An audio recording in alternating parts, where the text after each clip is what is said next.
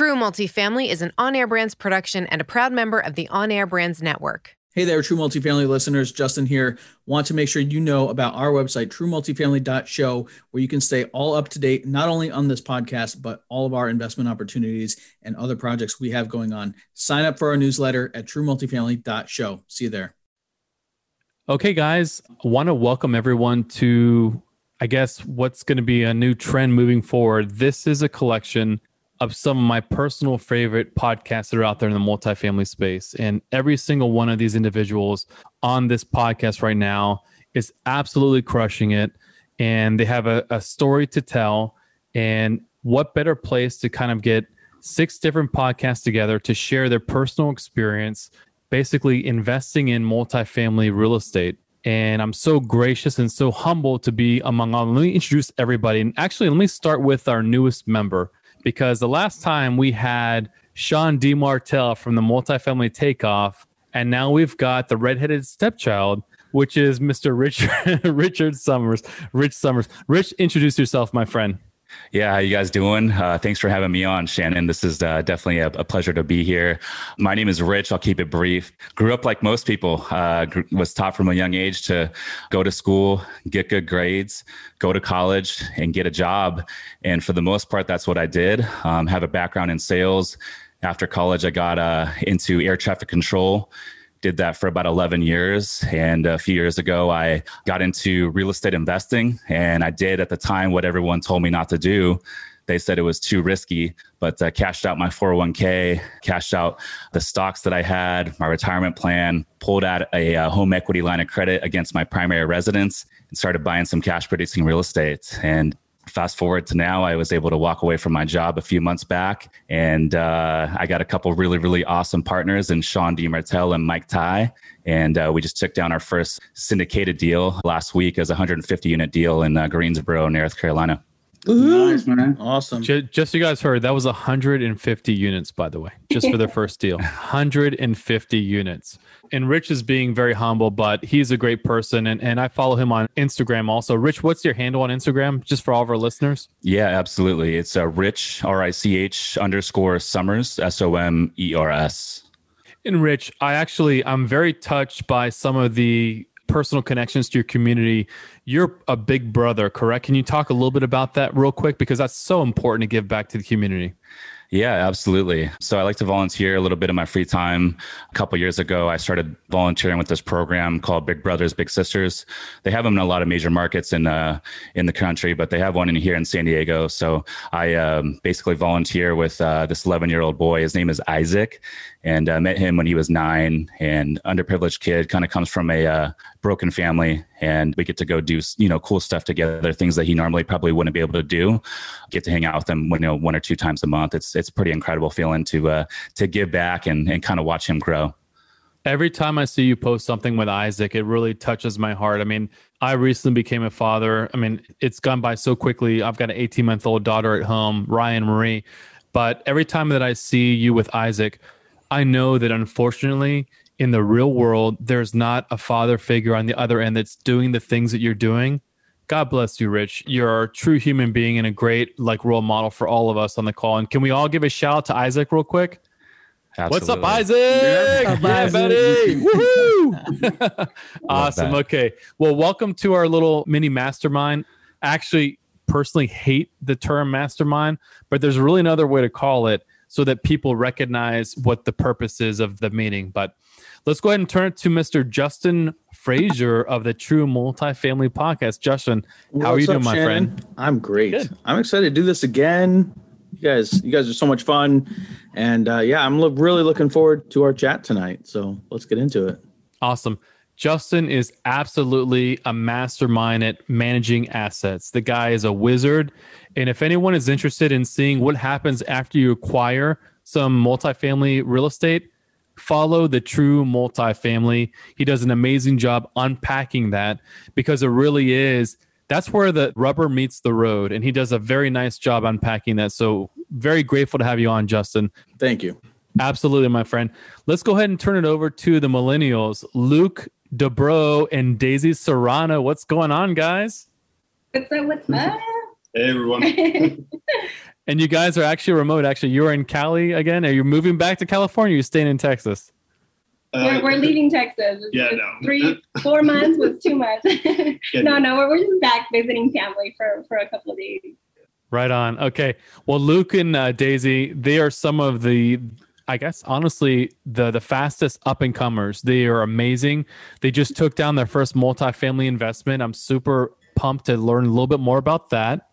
And they also host a, is a monthly. You host a monthly meetup and you have tremendous amount of people that show up. You have guest speakers, and you're actually traveling the country, and you're learning more, and you're 100% invested in this space. And you guys are doers. A lot of people they kind of tinker around with multifamily investing. They read a book, they listen to a podcast, but they don't take action. These individuals, they're young, they're go getters, and they're actually putting their money where their mouth is. And I'm so grateful to have you guys one more time on this little mastermind. So welcome, Luke and Daisy. Yeah, thank you, man. Yeah. All right, you. guys.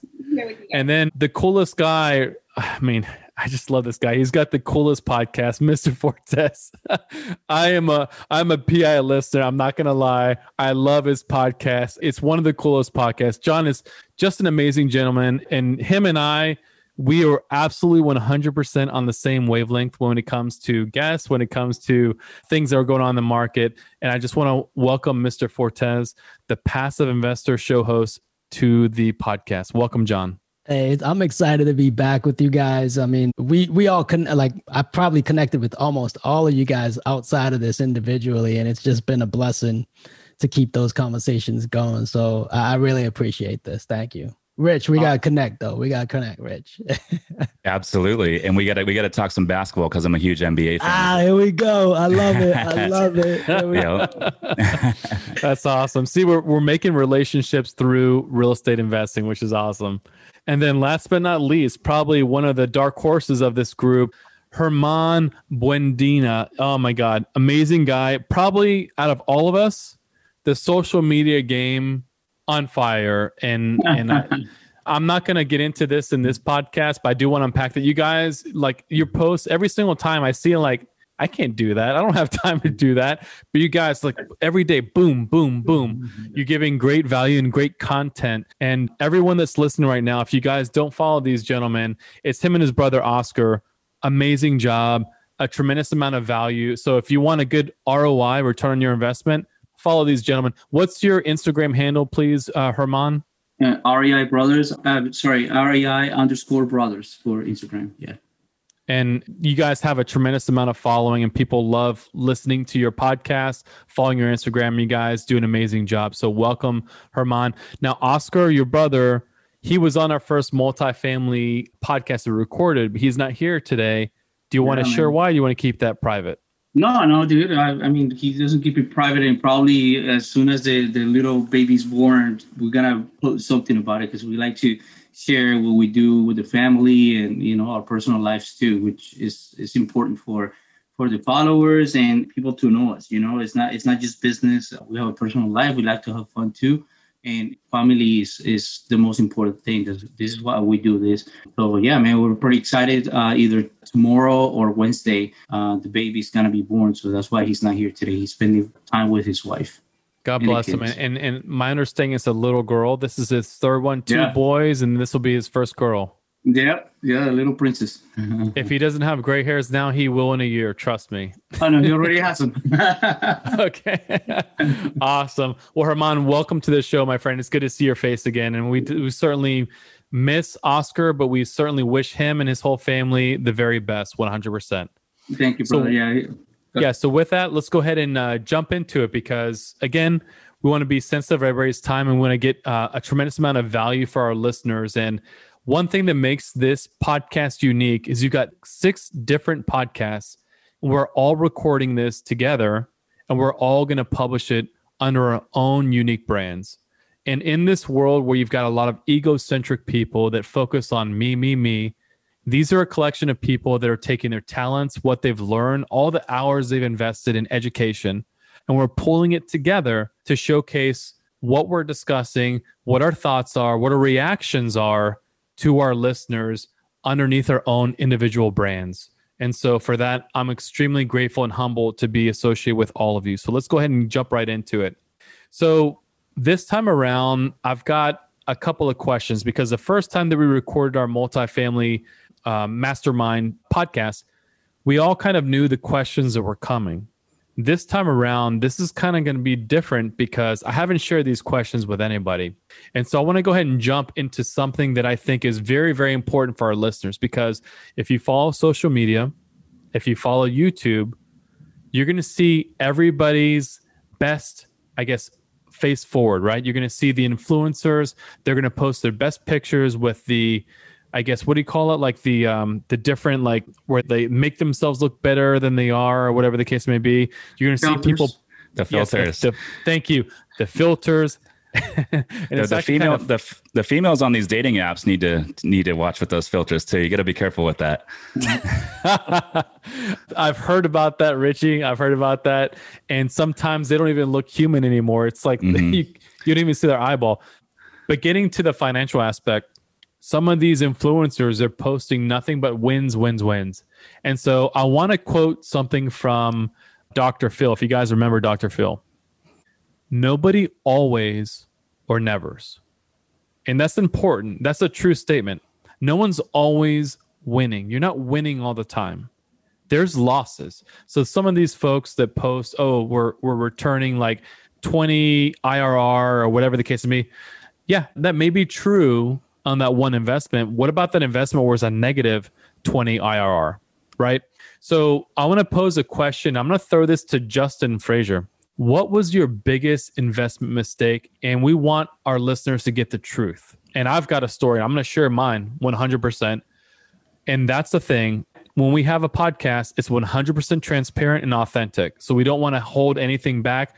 This is for our listeners to get realistic, real life information on what's going on with us. So, Justin, what was your biggest investment mistake? I, I love the question and thanks for coming to me first. And just I, I want to talk about the social media thing first, if we can, because I think, you know, obviously people are excited. They want to post the wins and the highlight reel, right? Social media is a highlight reel more than anything. The losses, even if you're, I feel like I'm fairly transparent and open to talking about them. But I, as you were introducing this segment, I was thinking I don't really ever post in one post, just like, oh, my my big loss or or where I messed up. Um, I do get into it on the podcast, or like I know on your podcast, we got really deep in one. But I think sometimes the losses we feel like there's more nuance and there's more story, and I have to explain. So it's it's not just I don't just want to put up a big post and say, hey, I lost my investors' money, or we haven't, you know, we haven't sent out a preferred return in a year. That's not something we want to highlight in social media necessarily, though I think there's probably a, a middle ground. But I do think it makes sense for if you can explain it and explain the nuance and come on a show or have your own show and, and really get into it. And so that's really what we try to do on my show is is allow the space for people to talk about the losses and why and what led to it and what we're doing to correct. So I'll repeat, you know, a, a little bit of what I got into on on your show, which is, you know, your first deal out. My first my first deal out. I don't speak for anyone else, but my first deal out. Um, I syndicated a 40 unit deal, and uh, you know, obviously, I was super optimistic and excited about my numbers, and maybe, yeah, I don't think I overpaid, but just optimistic about what was going to happen and how it was going to be so easy to manage contractors and find new tenants and turn around, you know, an apartment complex and you know, I, I hit struggle after struggle and wall after wall as far as, you know, managers that were not working for me, contractors that were overcharging me, speed at which, you know, I maybe took my foot off the gas a little bit and was letting, you know, the manager handle things when I should have been in more control. And so all these things sort of lead to delaying returns, to taking a property that maybe could have gotten turned around a bit quicker and sort of languishes. And languishing, I think, is one of the worst things that can happen uh, to a multifamily asset. And it's like that, you know, for me, that's like we're not sinking necessarily, but we're not growing and we're not getting any better. And so that, for me, I, you know, my first project languished for a really, really long time. And frankly, you know, still coming out of it. And when you get into that deep of a hole that early on, it's almost impossible to come out and hit your initial projections.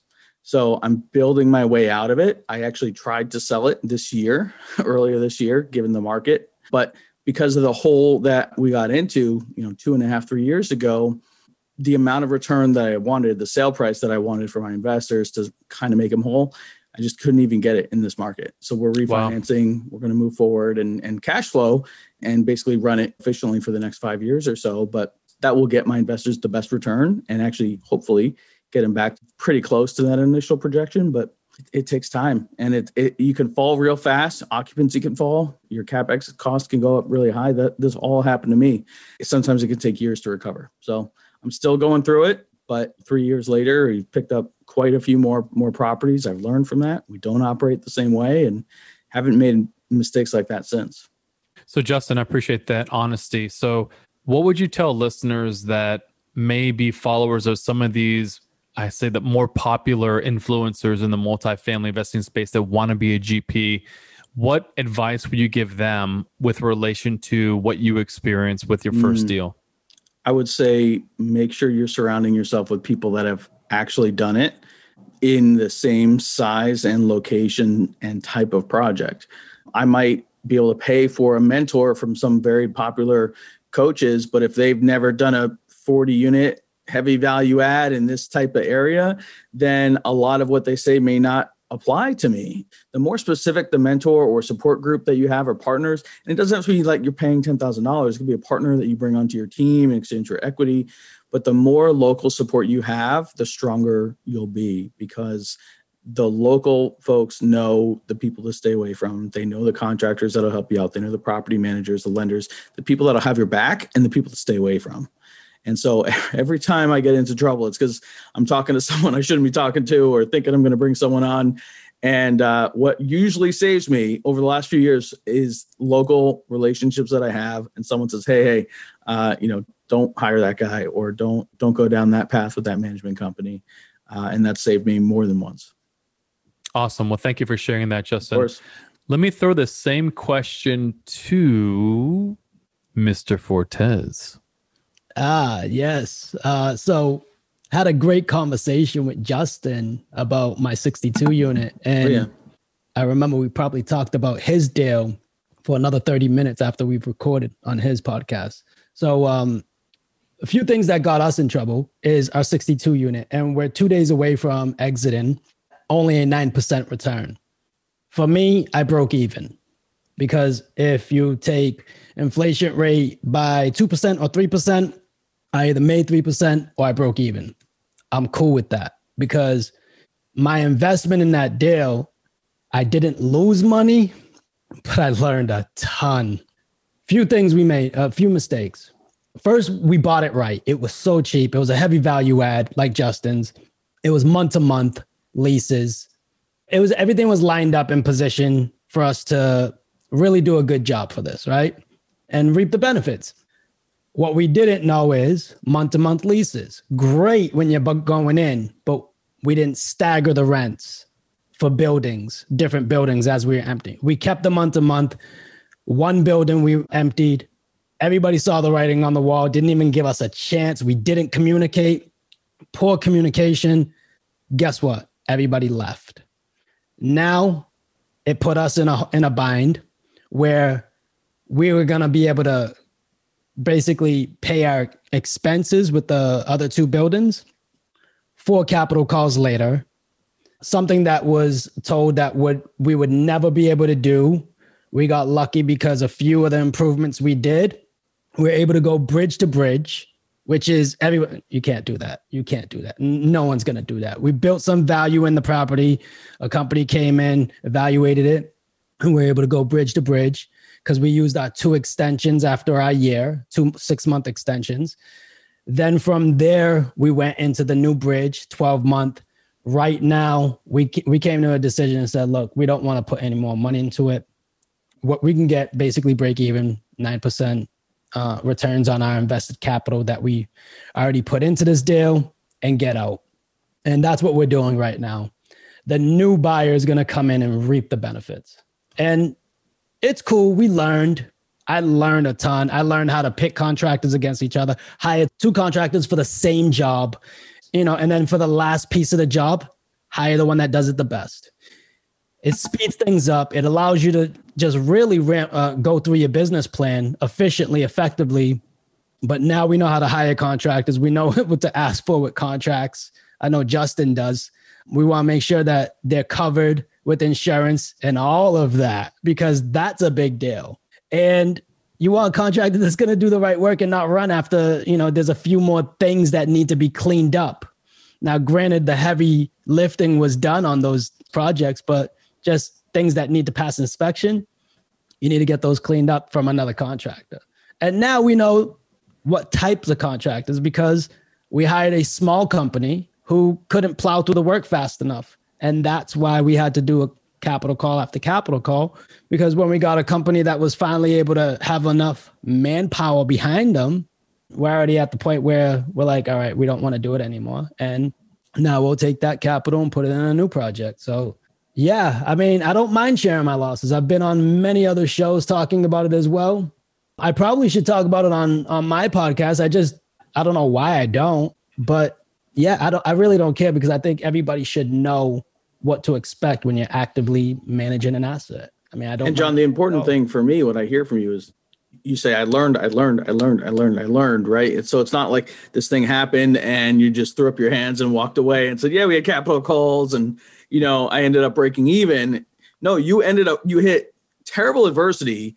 You learned, you got a master's degree in how to turn a property around, and you still got out basically scot free by breaking even. You didn't lose anybody's money but now you have the knowledge and experience to go forward and you're not going to make anywhere near the same level. You'll make new mistakes but you won't make those mistakes again. Yeah i mean i tell everybody like i had a another person i was talking to who's buying a 13 unit and they're like yeah we're in month-to-month leases. I was like yeah, be careful with those month-to-month leases if you're going in to renovate and so it sounds great when you're going in mm-hmm. but at the end of the day if you don't lease them up and stagger them and have your plan correlated with that stagger then be prepared for the headaches. Yep. It, it comes. Awesome. Well, thank you so much, John, for that. And then the last question for this one, I'll throw to Mr. Buendia. Yes, sir. So mistake. Um, I think more than mistake, it was the things that my brother and I were allowed to to take advantage of from the learning. Right. Uh, the deal that we're currently on has been a real challenge, and the fact that that we it, it, wasn't a bad deal at all. Uh, it was challenging due, due to COVID and, in the planning. I mean, we everybody has a plan until they get punched in the face. COVID punched everybody in the face, you know. So we're fortunate enough to be able to cash flow throughout the deal. We we learn about multifamily getting through this deal. So the biggest mistake was getting into this deal but also it allowed us to to get into the multifamily, learning about multifamily, and, knowing that there's better things that commercial or I mean residential real estate. Uh, so that's one.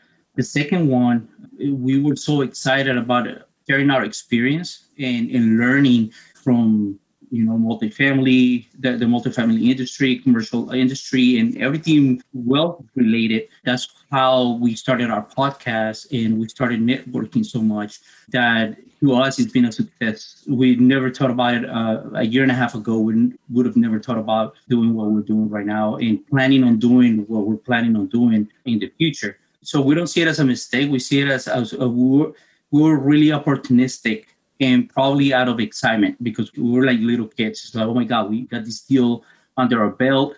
Thank God we didn't have any investors. It's, it's just between uh, my brother and I because, like I said, it's not the best deal out there. But again, it got us to where we are right now, which is pretty great. So for the listeners out there, even if they made mistakes, is what you make out of those mistakes, what you learn, like John and, and Justin have said, and how you come out of those things. You know, you gotta come out bigger than what you were before uh, and stronger.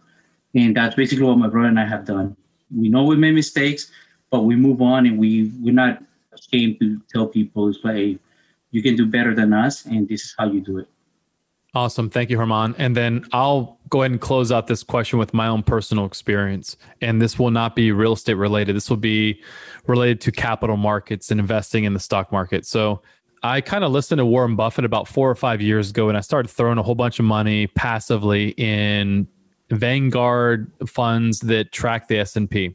And every two or three months, you know, I'd see a nice return. And then every two or three months, I'd see a loss. And then it go up and down, go up and down. And then I had a pretty substantial profit before COVID hit. Then COVID hit, and I did something stupid. I remember in February looking at my, you know, but my position, I was up pretty substantial and I was pretty proud of myself. And then I started seeing that position go down where, like, let's say I took a 20% loss in one week. I'm like, shit, do I sell? Do I exit? Or do I just stay the long term? And then I saw another 30% the next week. So now I'm down 50%. Now I'm in the red. And everything you see on the news was doom and gloom. And, you know, the mistake that I made was discounting America and how resilient this country is, and also playing to my emotions. I'm 40, at that time I was 42. I don't need the money now, right? I think the most important thing when you invest in anything is how much money do you have to give and when do you need it back? I broke that principle. I didn't need it back soon. Had I left that money in the Vanguard funds right now where the S&P 500 is trading, I would have probably been up a substantial 80% easily. 80% of where I bought into it. And uh, unfortunately, I pulled the trigger based upon emotion.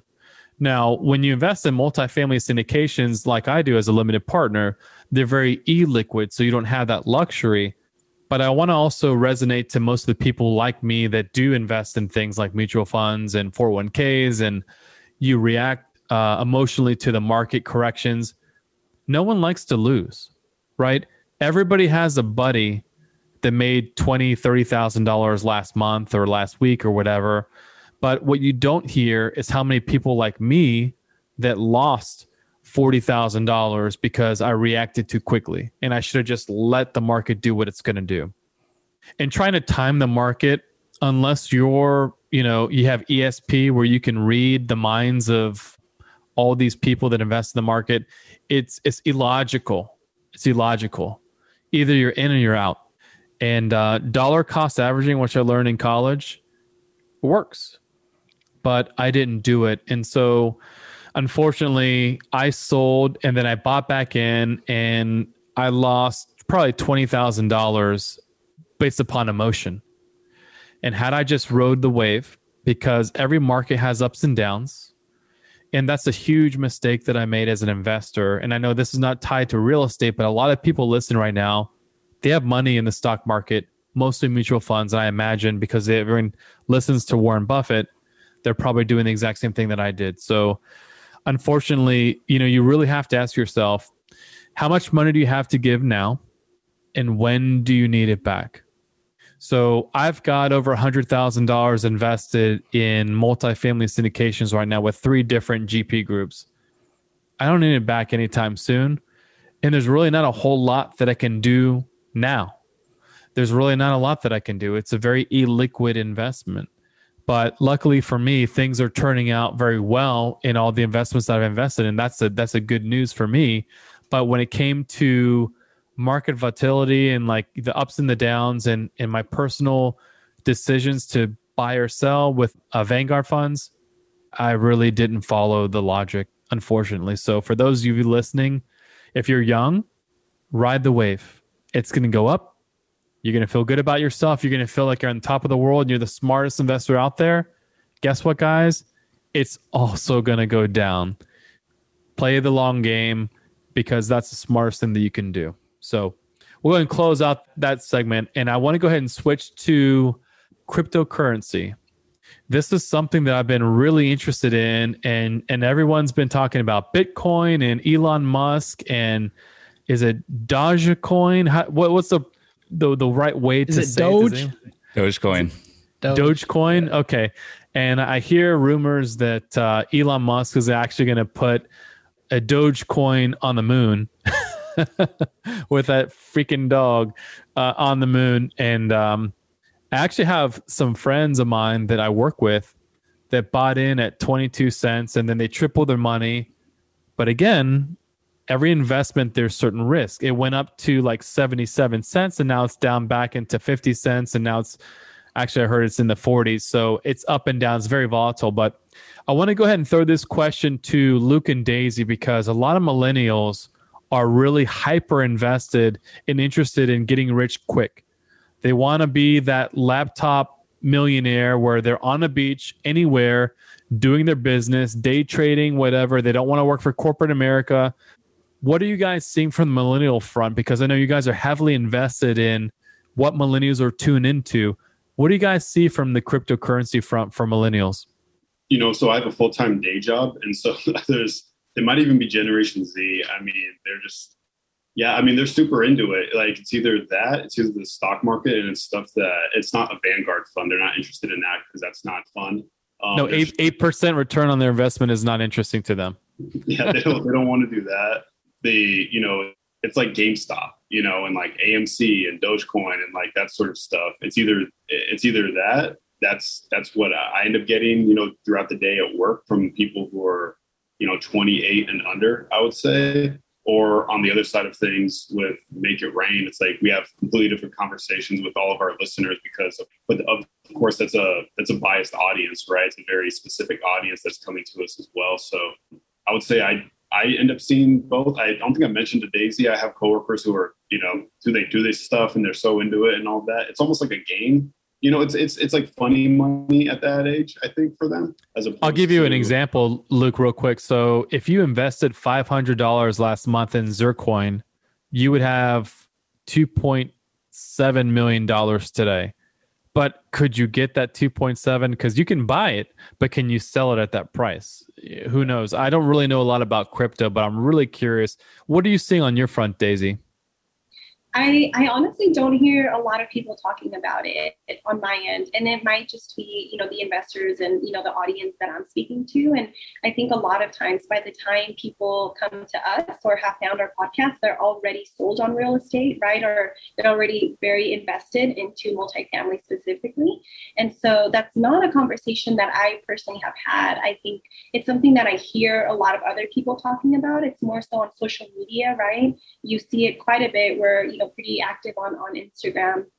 And I would say on that platform, uh, you know, it's constantly coming up, right, in terms of the, the different ads for it, or you know, the on the stories, or you know, the timelines for for people. But I, it's not something that for me, I've heard too many millennials talk about uh, personally, and I, I I don't talk about it either, right, because it's not something that I'm interested in myself. Uh, I don't understand enough about it, and I'm there's there's a limit to my time and to what I'm putting my you know my hours into and it's not that right? It's right now it's full-time uh, multifamily and real estate and building the business and finding the next deal. And so it might just be a matter of you know my own approach right that i'm not talking about it. I'm not interested in it. And so i'm just not in those conversations at all. Gotcha. I actually read an article on forbes recently where there was this guy that lived in LA and I think he was working for like a rapper and he was kind of doing like an administrative role. He was making $11,000 a year. He took all of his credit cards, maxed them out, took the cash out. He opened up a Robinhood account. He bought Dogecoin and he bought also on margin to the tune of $250,000 and now he's a multimillionaire. But that's one story how many people have lost money buying on margin, speculating, etc. And so it may look awesome when you hear about Zercoin millionaires, you hear about Dogecoin millionaires, etc. But like anything, there's risk, right? There, if there's a huge upside, that means there has to be, uh, statistically, there has to be greater beta, greater risk. So let me throw this to Rich Somers. What do you think about crypto, brother? Yeah, you know it's funny that you uh, you asked this question because I sold all my stock positions that I had a few years ago to you know really leverage into real estate. And for the last few years, I haven't really followed the stock market much. Not interested in it. But last week, I uh, decided to put a little bit of money into crypto. We uh, we refinanced our 32 unit deal the week before, so I had a little cash to park, and I was like, man, I could put it in the savings account, or I can take a portion of it and invest in some crypto. Now, they say don't invest in things that you don't understand. But I'm really looking at this as like a educated gamble. If I lose it, I'm okay with it, but I wanted that, you know, 10x, 20x upside in the next 12 months. So, I'm just letting it ride. I, I, I bought I bought a couple alternative coins and we'll see uh, we'll see what happens. Right on. Hey, so can, can I I'm jump in on that? yeah, abs- go go for it, Mr. Fortes. Like you, Rich, knowing I got this pending sale coming, I've been educating myself and I guess the like I'm 40 years old, right? So everyone around me right now, I even even investors in deals is talking to me about crypto. Mhm. It- it's so insane that my brother-in-law, he's part of a crypto mastermind group. Like it's a real legit one where he's already up 15,000 Mhm. so it, it's a lot of wins that I'm hearing. I only have to date no more than $200 in the game. It's because I'm like Rich said, you got to understand what you what you're investing in. So I'm going in at it slowly. I don't care Good. about how fast it is, and I having less than a five hundred dollars in something, I'm cool with because I'm learning the game, the system.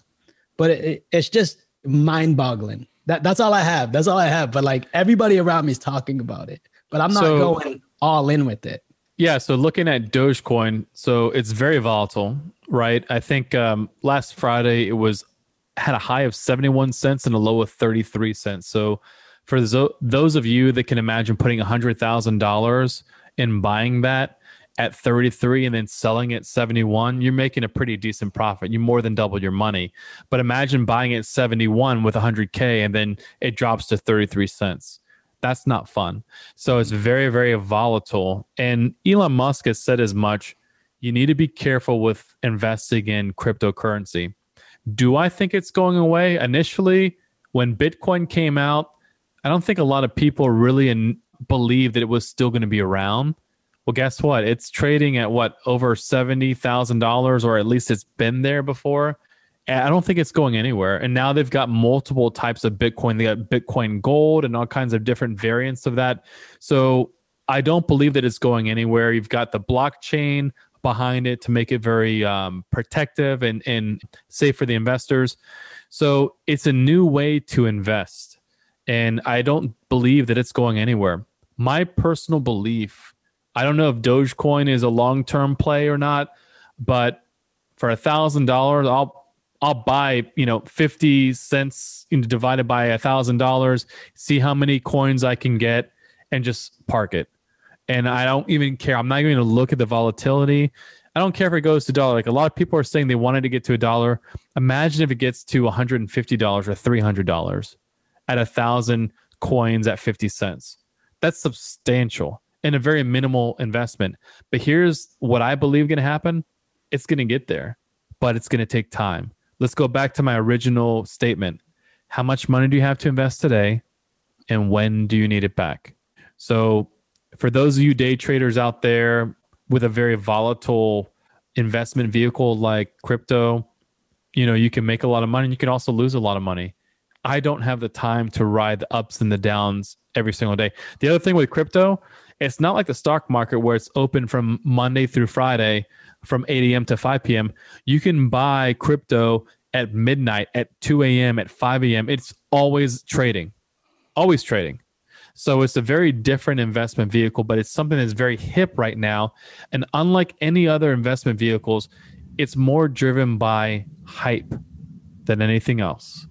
So be careful what you guys invest in. You can make money, but you can also lose a lot of money too. But I can tell you one of the things that's very stable. Everybody needs a place to put their head at the end of the night. They need a place to put their personal belongings.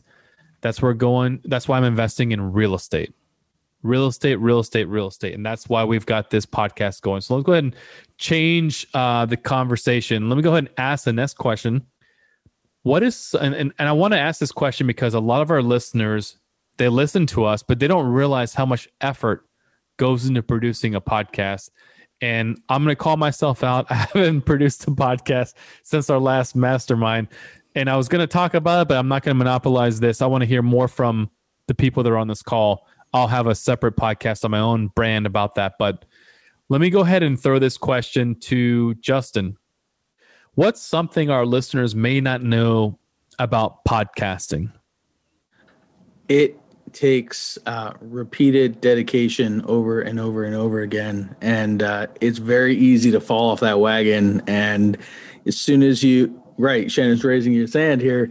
Um, that happened to me, Shannon. And it, when I first launched my podcast, I was super excited.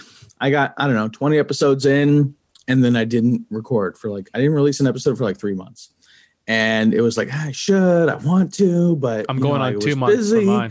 Listen, it's okay, right? It's okay.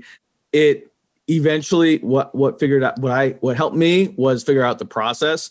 I have a full-time virtual assistant that helps me with my podcast. He does other things for me uh, for the business, so it doesn't take him 40 hours a week, but all the editing, all the YouTube, all the graphics, social media posts, everything happens sort of behind the scenes.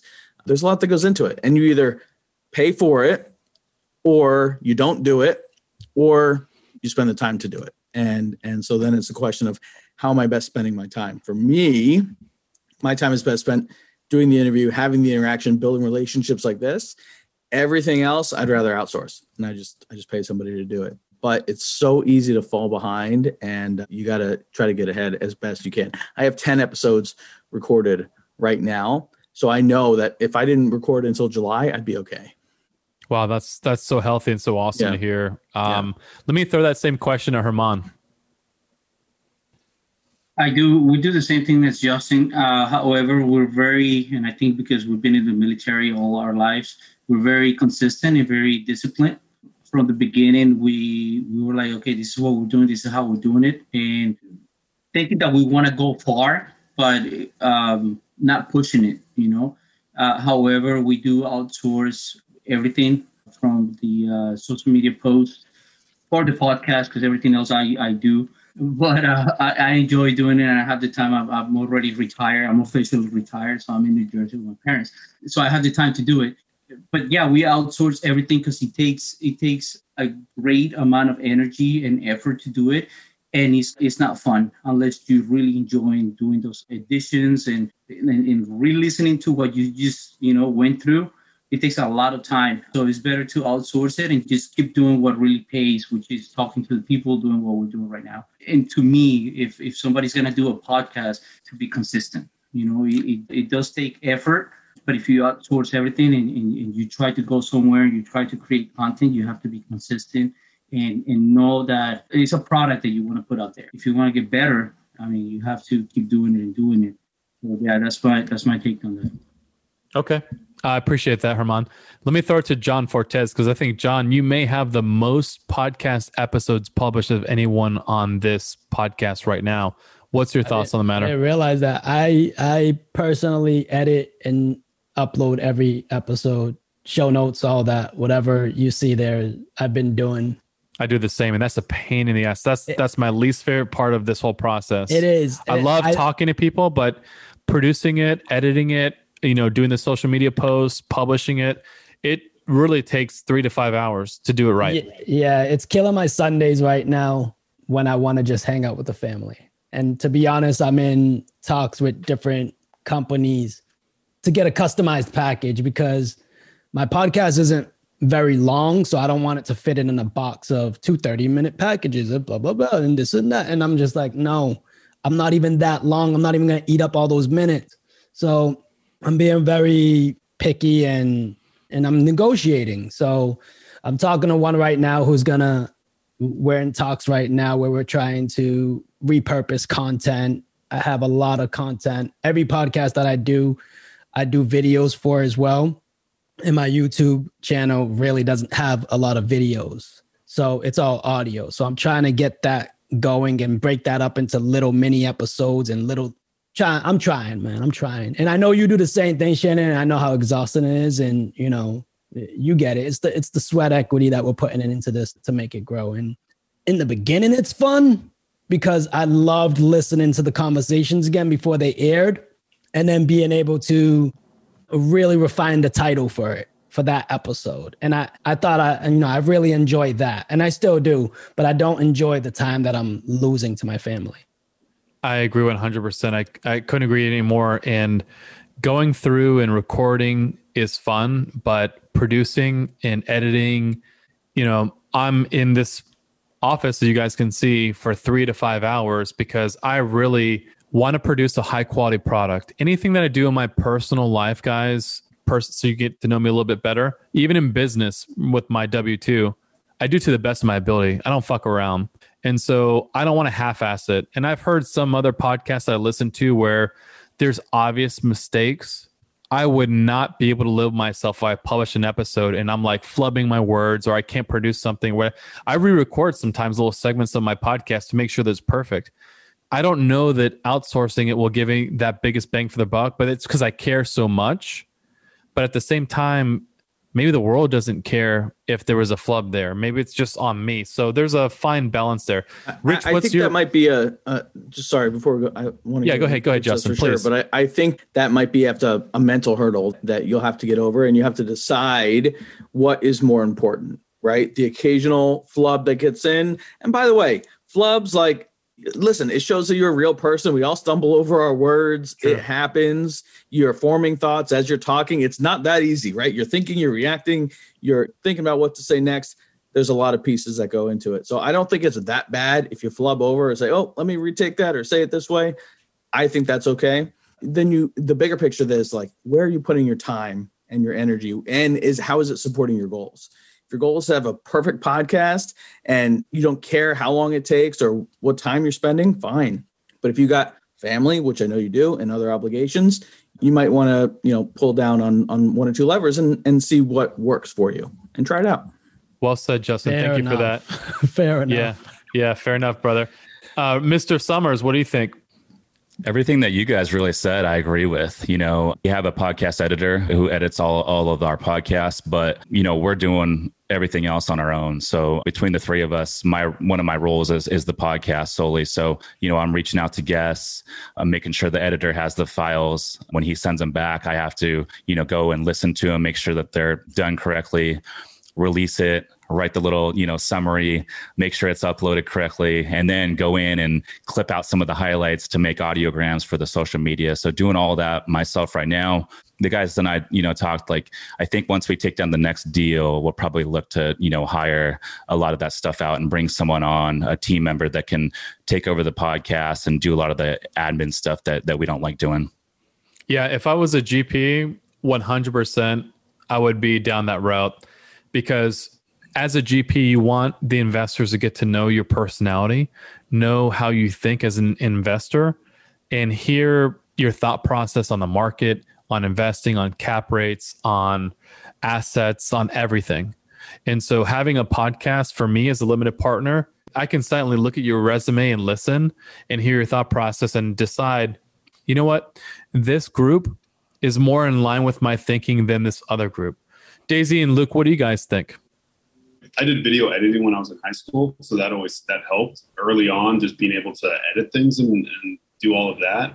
So that was kind of a blessing. At this point we're i mean geez i don't know we probably we're in the 50s in terms of episodes released but we've recorded over 70 at this point like we're pretty far out. But yeah we were we're actually just having a discussion yesterday about this because like we have we have a business plan and like it goes down to like quarterly and like even weekly things that we have going on. And i was saying like yeah well, i gotta like this isn't this isn't the best use of my time. I should not be doing this. Like that's to the point where it's getting because it's not my highest and best use ultimately. I enjoy doing it.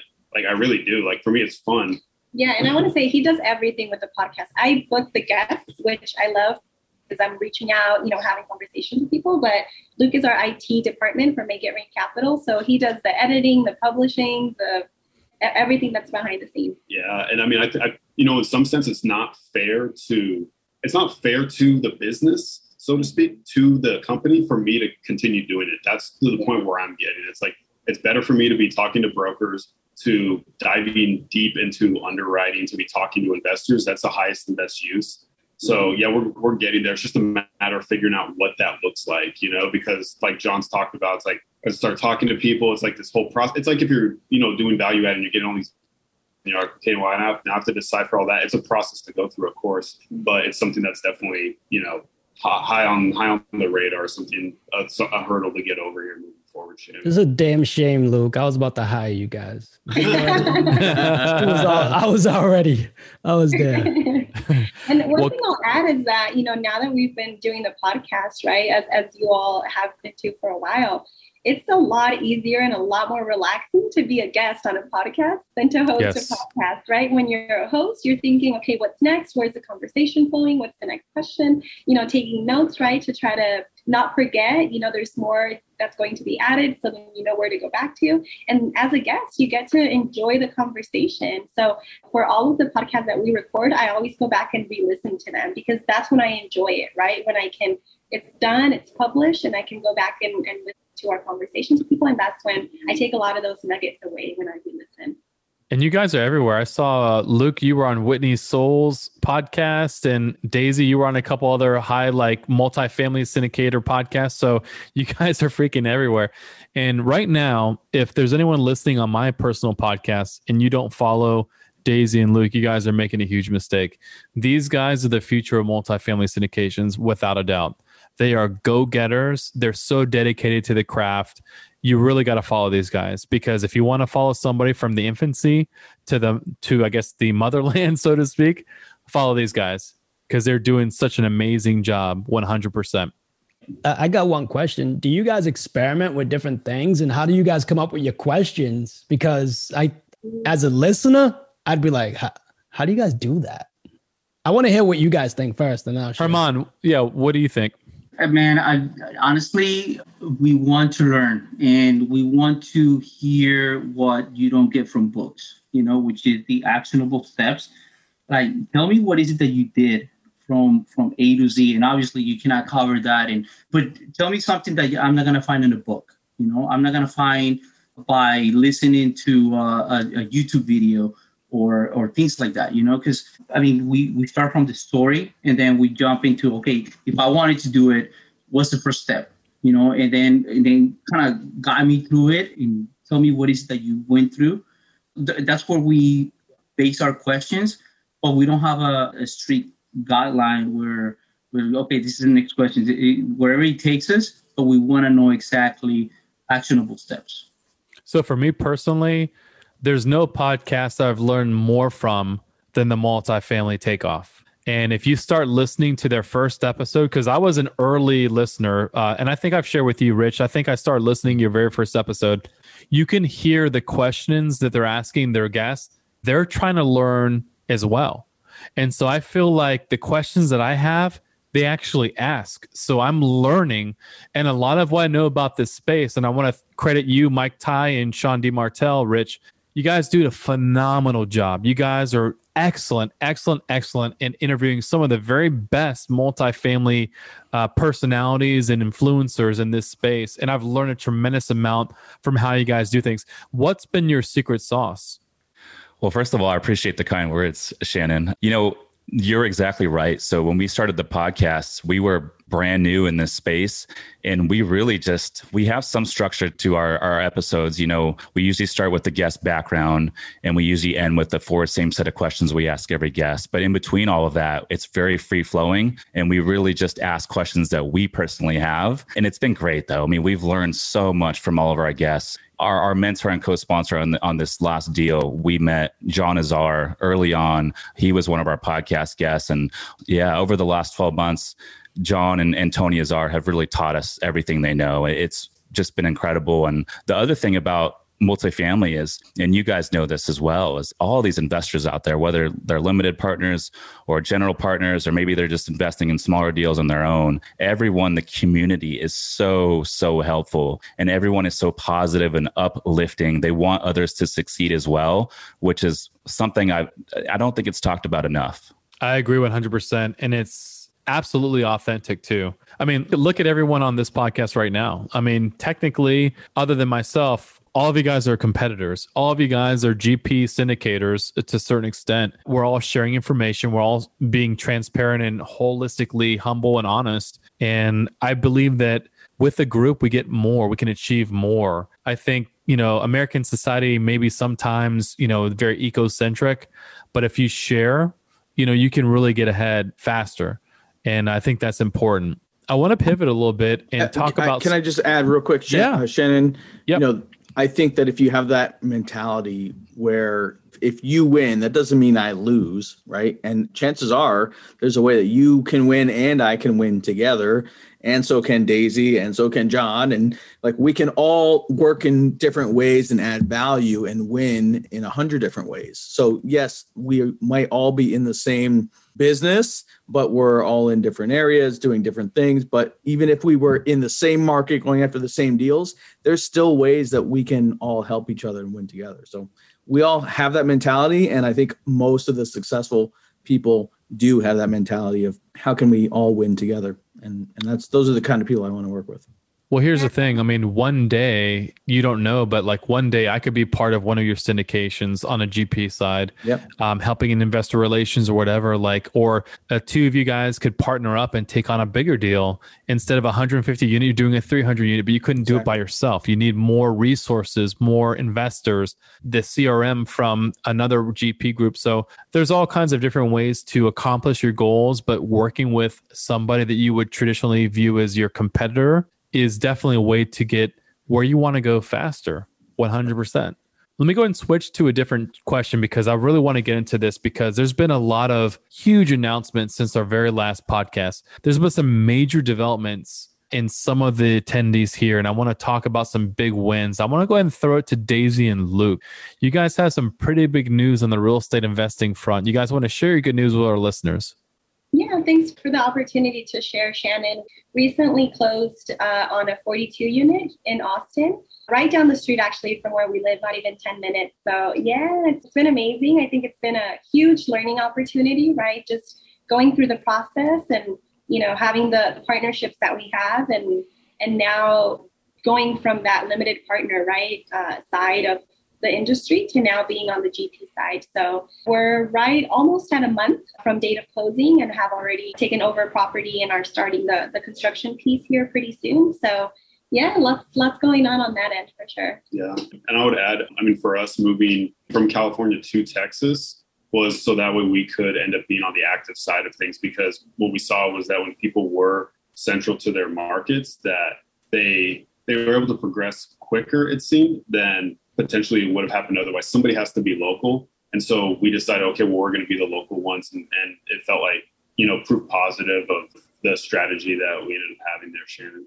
So what's been the the first 30 days of your investment? What's it been like for you guys so far? Wow, it's a I'd say it's a lot of communication. Daisy handles the vast majority of it. Like I have a full time, you know, day. She job. rocks by the way. She's so she's so good at that. Yeah, I'm with you on that. I, I definitely agree. And uh, so she handles most of literally the day to day or weekly things that are going on. So I'll kind of let her hit it. Yeah, I would I would back up a little bit more, Shannon, because I think one of the biggest uh, learning opportunities for for us going through the process has been the back end processes and procedures, having those in place. Uh, you know, even from you know something as simple as the investor portal, right? Having a, a way to be able to communicate, get soft commitments, track, right? Just be able to keep uh, track of, of everything that's coming in and, and is going out. So as all of you know, right, you can start on a spreadsheet, but once you get big, a spreadsheet isn't going to do it, right? So I would say that has been one of the, the biggest um, learning opportunities for us, right? In terms of, you know, going into this deal that's a little bit on the smaller side, being able to really have all of those in place, right? Have a very strong uh, hold on all of our back end operation side and then be able to, you know, better execute on, on the other side. Uh, but in terms of once we, you know, acquired, we were actually co-sponsors. So the sweet part about this deal is that we're not leading, right? We're not the leads on this one. And so it's the perfect uh, opportunity for us because it gives us a chance to come in, to learn, right? To shadow, to be on those asset management calls, to be on those construction management calls, you know, to really understand that submarket very well and be a lot more prepared, able to move forward on the leadership side, right? Uh, once we acquire the the next one, so it's really helped. Even I would say with you know having that that um, that that track record with brokers, right? Because now from pre you know pre acquisition to post acquisition, those conversations with brokers now are very different as well. So there's so many small wins that it's hard to even quantify. I think it's just you know an ongoing process, but so far it's been just learning, so much learning, absorbing as much as we can, and just being able to now apply it for the next one going forward. What was the number of units for your first deal? You said 42. Okay. So where I come from in North Carolina, 42 is not small. You had mentioned it was a small deal. Don't marginalize it. It's a huge success. I'm very proud of you guys. I have never freaking bought 42 units and co-sponsor or no sponsor, you guys made it happen and I'm so proud of you guys and that's awesome. You're taking action and you've got your first indication on your belt. This is huge. It's absolutely huge. So I'm so proud of you guys. I'm so excited to see how it turns out. I think there's um one other podcast here that just took down a rather big acquisition. I want to say it was the multifamily takeoff. Am I correct? Absolutely. Yeah. So it was uh, Pac 3 Capital, which is our, our syndication business. And uh, this was our first acquisition, uh, 150 units in Greensboro, North Carolina last week. Uh, how we found this deal was a little bit interesting. So, like I alluded to before, John Azar was one of our early podcast guests. And since then, him and Tony Azar have been teaching us literally everything they know. And these guys have bought north of 8,000 units over the years. They've taught us everything from how to source deals, how to raise capital, how to underwrite, how to attract investors, how to asset management. And, you know, we've been looking at a lot of deals. Uh, we've passed on a lot of deals over the last year. We made some runs at some deals that we liked and they actually penciled, submitted a ton of LOIs, but we have not up until this point, we're not able to get anything under contract. And uh, as you guys know, I mean this this space is very very competitive, uh, especially since COVID, because we saw interest rates tick down, um, which deals at a certain price point did not pencil before COVID. Now all of a sudden pencil. You got other asset classes that have been struggling, such as office, retail hospitality. And so a lot of the investors that were investing in those asset classes, it's hard to get those deals deaded up now. And so now they're looking for other avenues to place their money. They're looking for industrial and multifamily, which has made it very, very competitive. I mean, it was very common for us to find a deal that was broker listed, going through the entire marketing process. They might have 50 property tours and 35 offers. And it's just so hard. And I mean, just to win one of those deals, I mean, you have to overpay, right? So Tony, they've been selling a lot of their deals over the last, you know, year or so. And so this particular one, we hopped on a call and he said, Hey guys, I need to sell or refinance this deal in Greensboro. I bought it five years ago. Do you guys want to buy it? And we said, yeah, we would love to take a look. So it's funny because Tony is actually a very strict underwriter and very, very conservative. So we used his conservative approach with negotiating the price and we're able to come to an agreement. And yeah, it works out great. It's, it's a C class deal, 1970s vintage in Greensboro. It's a uh, townhome style community. So all the units are very large. Most of them are two and three bedrooms, north of a thousand square foot. I mean, it has a huge value add play by going in and renovating the interiors. And then the other value add play for us is we're going to go in and sub meter for water, um, and then we're going to spruce up the amenities as well. So this was our first one. It was a twelve point seven million dollar purchase and a four million dollar equity raise. Wow. So for your very first syndication, $12.7 million and you raised 4 million. Absolutely amazing, man. Absolutely. Well, thank you. So we didn't raise the whole for us. So like the GPs put a, a good chunk in. Tony Azar, who co-sponsored it, he put a chunk of his own money in as well. So our equity raise was less than the four but still you made it happen. And Absolutely. i don't want to discredit that at all. Again you're out there you're a mover and a shaker you're making it happen. I remember listening to you guys. Again i was one of your first uh, listeners to your podcast. I, I, knew you guys were leaning towards trying to take down your own syndication. You've done it. Mm-hmm. congratulations which you guys have done it. It's amazing. Congratulations man. I appreciate that's a good sign when the sellers still want to be part of the deal Mm-hmm. That's a real good right. Absolutely, and honestly, all the credit goes goes to John and, and Tony Azar and our, our investors, and also my my great partners Sean and Mike. But the cool thing is, is I mean, the biggest takeaway is this: is like you never know what kind of opportunities or doors are going to open up for you. It's something as simple as hosting a podcast and having a guest on, right? And look what that led to. And now we're really getting to know these guys, and guess what? We're buying another one from them so we have another one, 145 units right down the street from this one that Tony's like, hey, I need to sell or refi. Do you guys want to buy this one also? So we're going to do the same thing and uh, take this one down next. So we're excited. Awesome. Congratulations. That's, congratulations. Thank you. Big, That's you. awesome. Yeah. Um, real quick for our listeners, how many deals did you underwrite, Rich, before you guys decided to pull the trigger on the Greensboro deal? Yeah, that's a that's a great question. I do a lot of the sourcing of deals, and I'm in charge of the broker relationships. And then Sean D. Martel is our underwriter. So I would say during the last year, we were looking at anywhere from five to 10 deals a week. Of those five or 10, we would probably do a deep dive into one or two. Wow. That's crazy. Well, congratulations, my friend. I'm super pumped for you guys. Let's go ahead and switch gears. And um, actually, I want to stick with you, Rich, and then we'll pivot to some other questions. But you recently left a cush job, right? You were making well into the six figures as an air traffic controller, and you decided to chase your passion in real estate and I haven't followed up with you. I think we, you and I, I remember I was walking around in my driveway and you were telling me about your dreams and your ideas, and you're like, man, like I want to do this, I want to do that in real estate. You know, that's where my passion lies, but I've got a great job. And I've heard other entrepreneurs say that the way that people trick you is by paying you like a high salary, right? That's how they keep you, you know, you're making them rich versus the other way around. What's been your story thus far? Do you want to share a little bit of it or do you want me to edit this out? No, absolutely. I'm I'm happy to share, man. I'm I'm an open book because that's how we learn, right? Yeah. So it was uh, December of last year. I walked away from the uh, air traffic control job. Did it for 11 years they pay you a pension if you do it for 25. So I really thought I, that was my thing until I got into real estate investing. And so decided to leave. Since then, it's been great, man.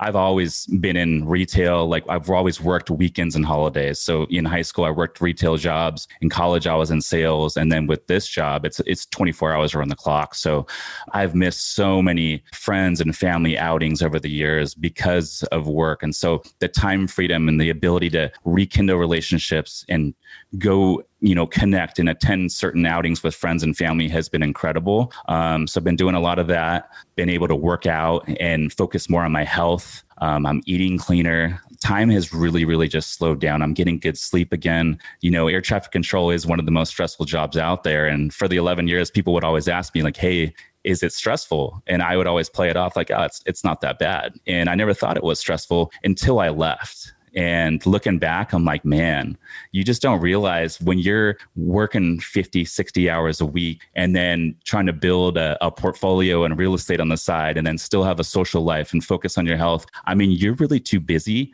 to process what's going on. And so I guess the main takeaway for me is time has really, really slowed down for me.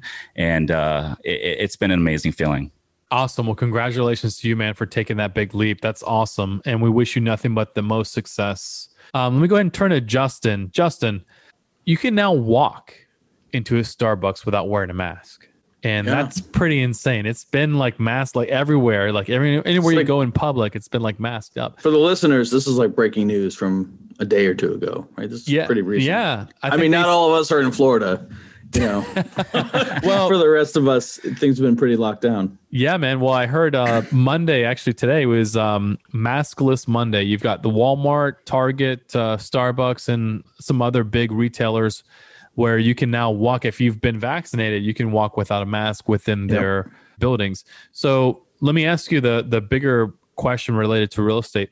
What do you think this will do in terms of capital markets? And when I mean capital markets, I'm talking about the stock market. What kind of impact do you feel like that's going to have on the stock market? Man, I have no idea, and I am not ashamed to tell you that is not an area of my expertise. I know multifamily asset management. I'm not even going to pretend to to make a guess on the stock market and and how masks play into it. I've got maybe good, maybe bad. I don't know. I've got blinders on, and I'm I'm just focused on my lane, and and uh, you know I've I've diversified. I've got some money in the stock market. If it goes up, it goes up. If it goes down, it goes down. Like you said, I'm not I'm not cashing out tomorrow, so I'm not terribly worried about it. Maybe that's wrong, but that's that's how I feel. Fair enough. Let me try to unpack that a little bit. So, for my personal belief, I just see a lot of optimism right now. I see a lot of people that you know can go shop at their grocery store without wearing a mask, right? Someone's not pointing or shaming at them.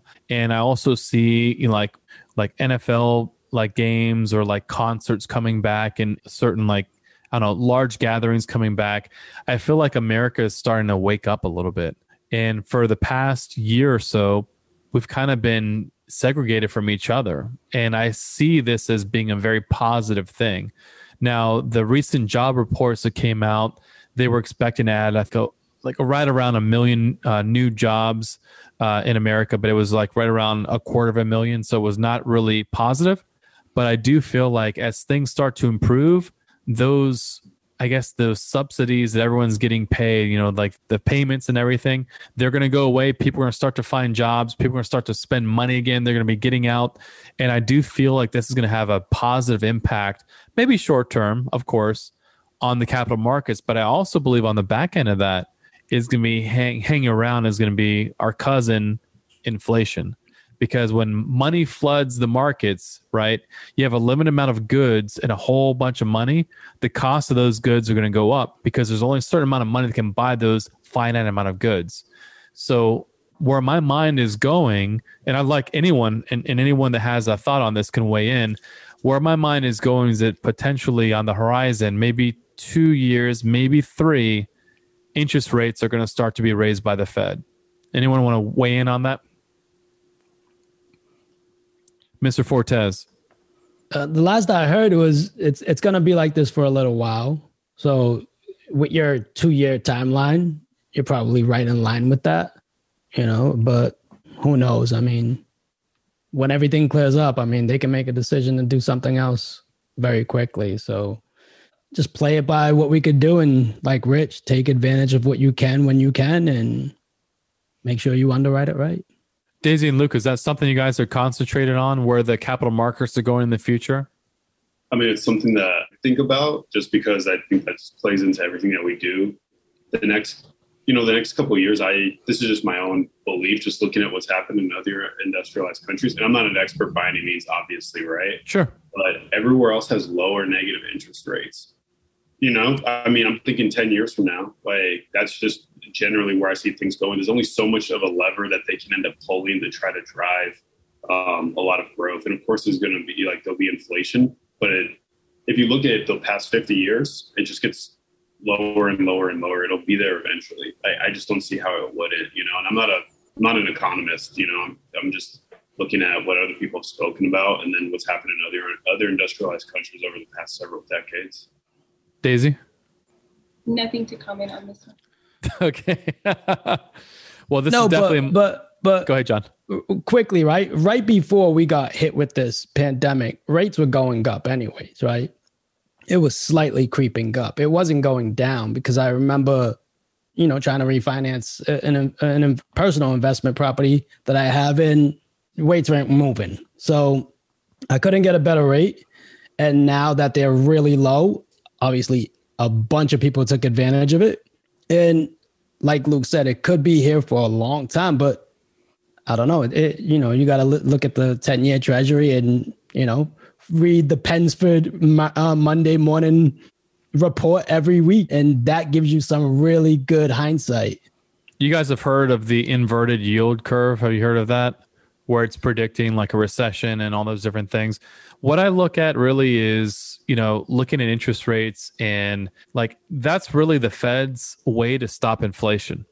Because when interest rates are raised, people are paying more for the things that they buy, which means that they feel less wealthy, which means they stop investing and it slows down economic growth. It slows down the economy, which means people stop spending things. So that means there's more goods in the marketplace.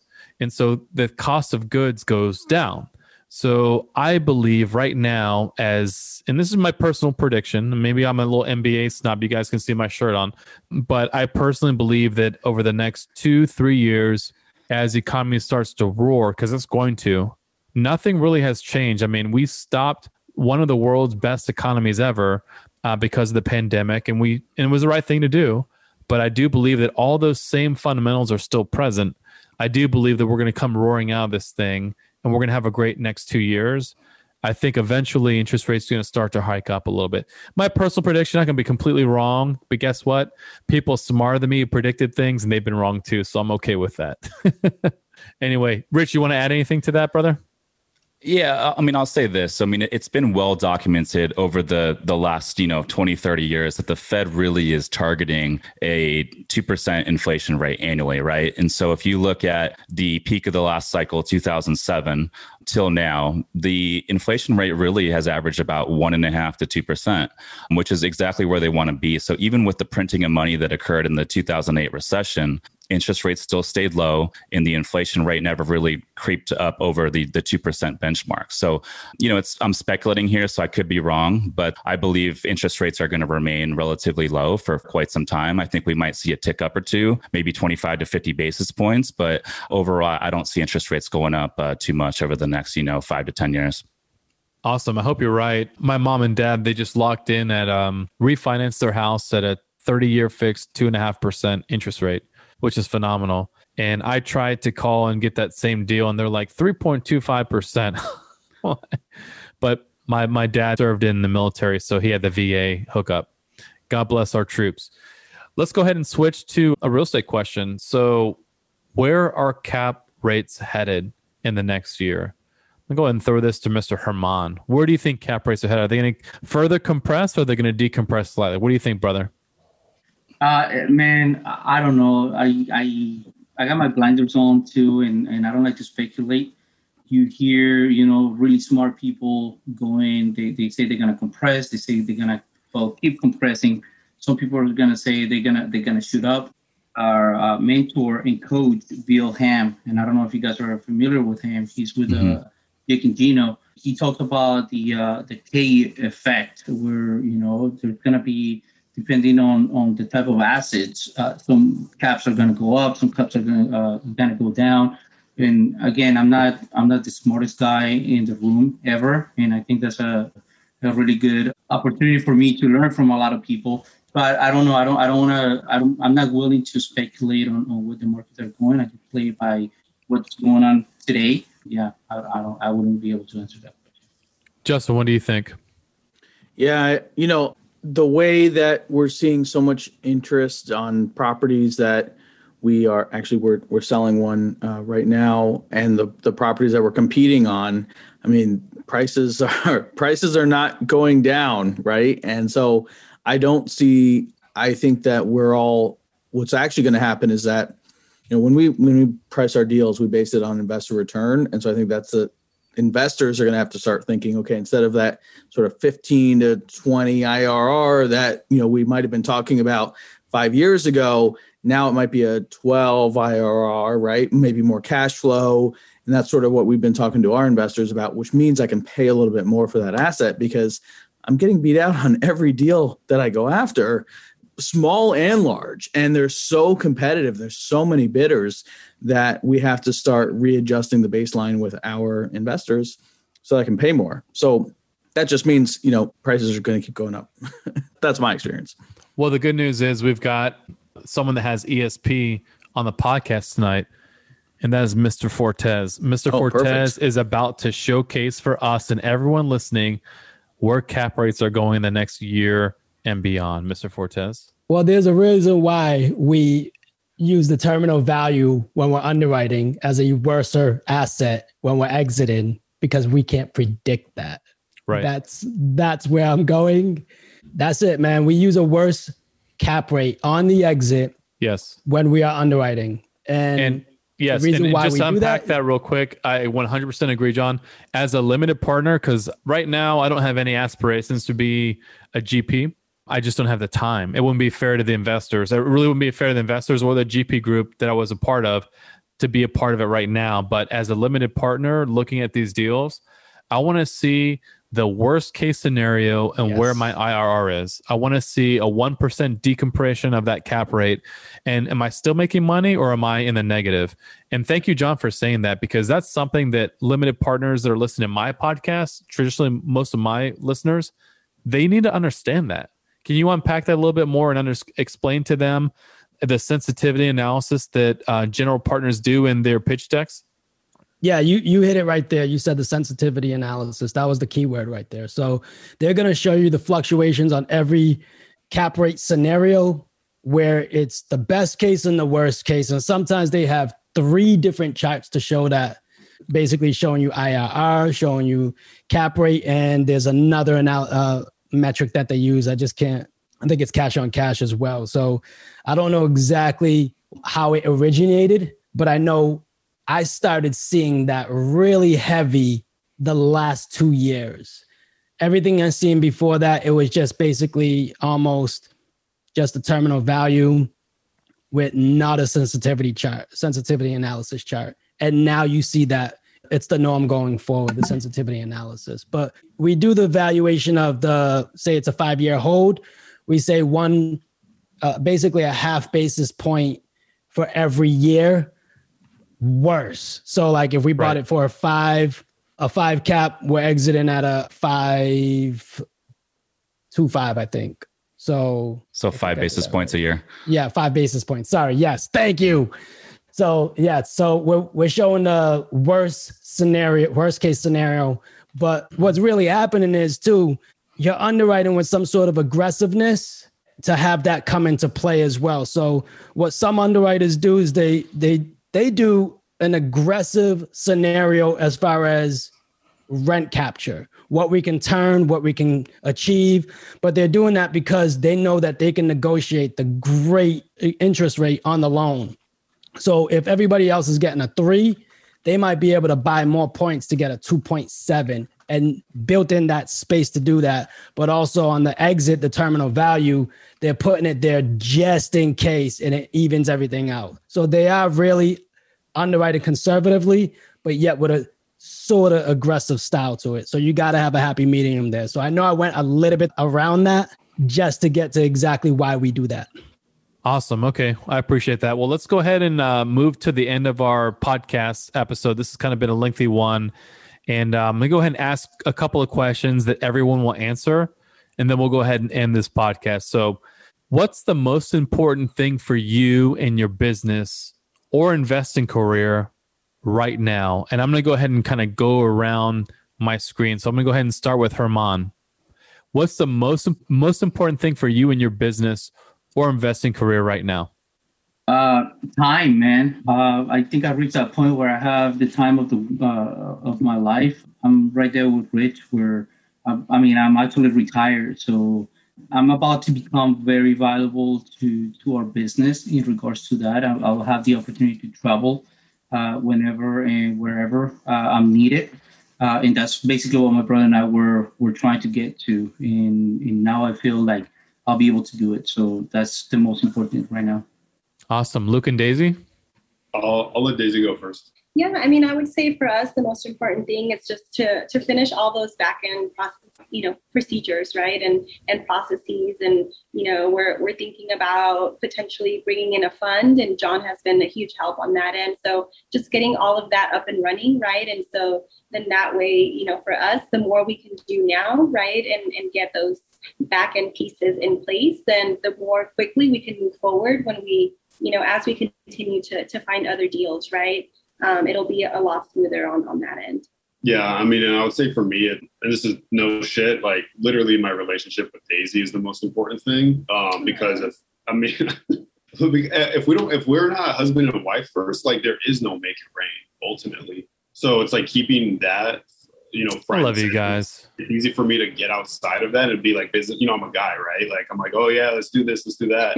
but making sure that like our relationship is is paramount, and then everything after that is what comes. I love that. That's awesome. Mr. Fortes. It's the the relationships, it's the the networking. So that's the most important aspect right now for me outside of investing in myself. Uh, because I feel like I'm still young, I can learn a lot more. And I'm just trying to see, I'm trying to maximize that potential to see uh, where I can where I can actually go with myself. So I know it's a little selfish, but also at the same time, the the relationship aspect of it is, I think we touched on it earlier.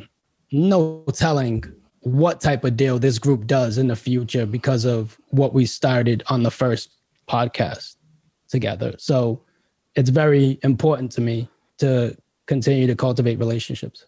Love it. Uh, Mr. Somers.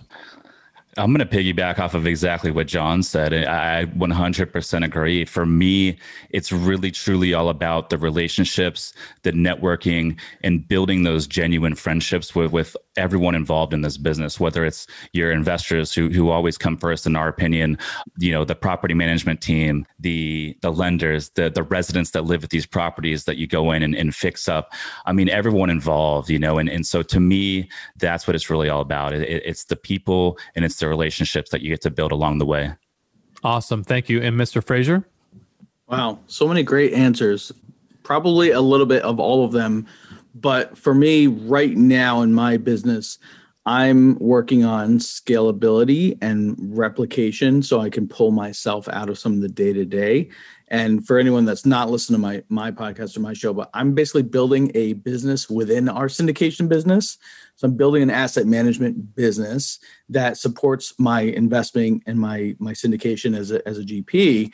And so now, you know, we're working on a new deal. This will be the first time I bring on a new asset manager where instead of me being asset manager and doing all the doing in the day to day, I'm bringing in someone else that is taking on my processes and systems and, and all of that, that I'll then be overseeing in more of like a portfolio manager role, but also as an investor, you know, on that project. And so that for me is a, a big step in the right direction where I can start to replicate myself and bring in the right team members and keep control, but not doing. And that's something that I'm I'm always working on is to to to let the reins go because I am a little bit of a control freak about those things. And so for me, it's it, the, the, more I can let go, I know things get better. Uh, so I'm working on that. It's awesome. exciting. Okay. Yeah. Thank you, Justin. And I have my very last question. We'll end the podcast. Keep it oh, short. No, oh no! What are you working on? Oh shit! not John. John, not letting Shannon off the hook. I love it. I was hoping to skip that. What am I working on? Oh man, in my investing career, trying to diversify. I'm heavily in real estate right now. Again, I mentioned crypto because I'm really interested in that. To be honest with you, I'm approaching it cautiously and responsibly, and I'm also evaluating some other investment opportunities as well.